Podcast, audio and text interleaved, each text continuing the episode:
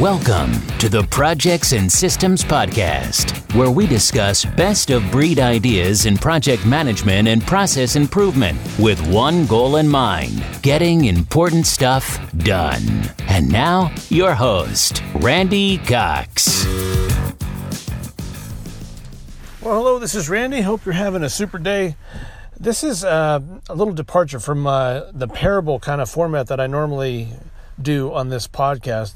I normally like to teach, you know, this this thing happened and this that I'm trying to teach is like that other thing that you're already familiar with.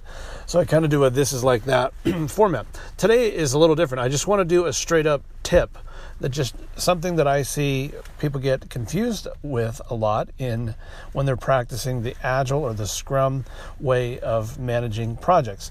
So there's a couple of roles that you need to know about and a couple of uh, jobs that those roles have. So one role is the product owner. This is somebody who generally owns the product and they are responsible for all of the new features that they want to go into it and they often have to answer back to the users of that product. Could be a website, could be an actual physical product, whatever.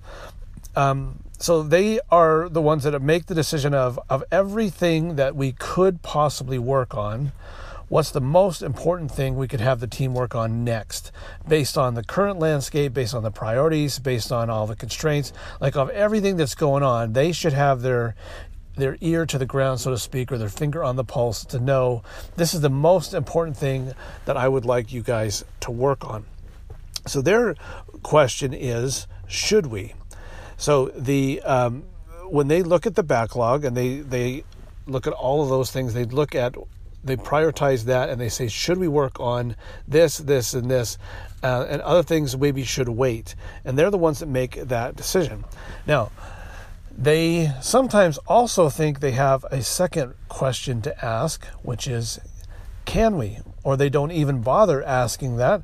They just assume whatever they say uh, should just go right into work in process or right into WIP, and that's what everybody should be working on next, right? And they should get it all done. And that is not the way it works. The product owner has every right to say, should we?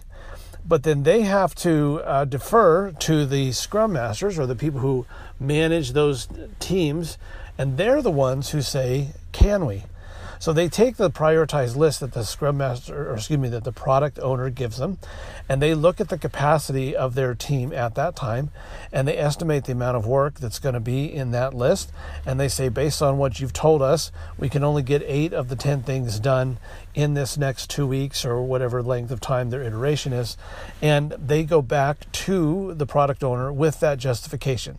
Here's why we don't you know it's summer vacation and uh, one of our key guys is out for a week of the two weeks. So we really only have one week of his time or her time.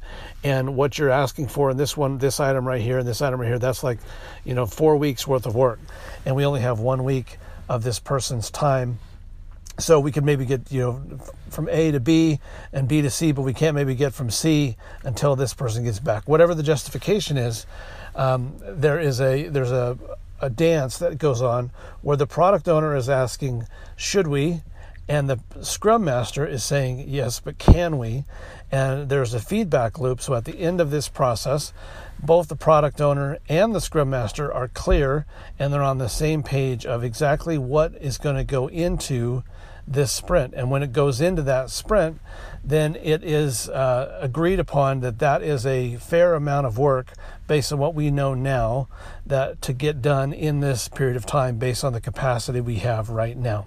All right, so hopefully, hopefully that clears that up. A lot of times, the uh, the can we question isn't even asked, uh, and it needs to be. We need to make sure that we're not biting off more work than what we have the capacity to fulfill, and um, we also need to make sure that the uh, we're prioritizing the work and we also don't you know in the reverse we do not want the scrum team to have the responsibility of prioritizing and figuring out what they should be working on. That should be coming from the business. It should be coming from uh, the perspective that they have and then their job should be fulfillment and to say this is what we can get done. All right, well, I hope you found this helpful. I hope you're finding all of these episodes helpful. If you are, then uh, feel free to subscribe so you can be uh, notified as soon as a new episode comes out. And also, if you're uh, if you'd like to see what other kind of help I can provide, you can go to www.randycox.solutions. That's R A N D Y C O X dot solutions. And I hope to see you over there. Thanks. Bye bye. Thank you for listening to the Projects and Systems Podcast with your host, Randy Cox. Now, go get some important stuff done.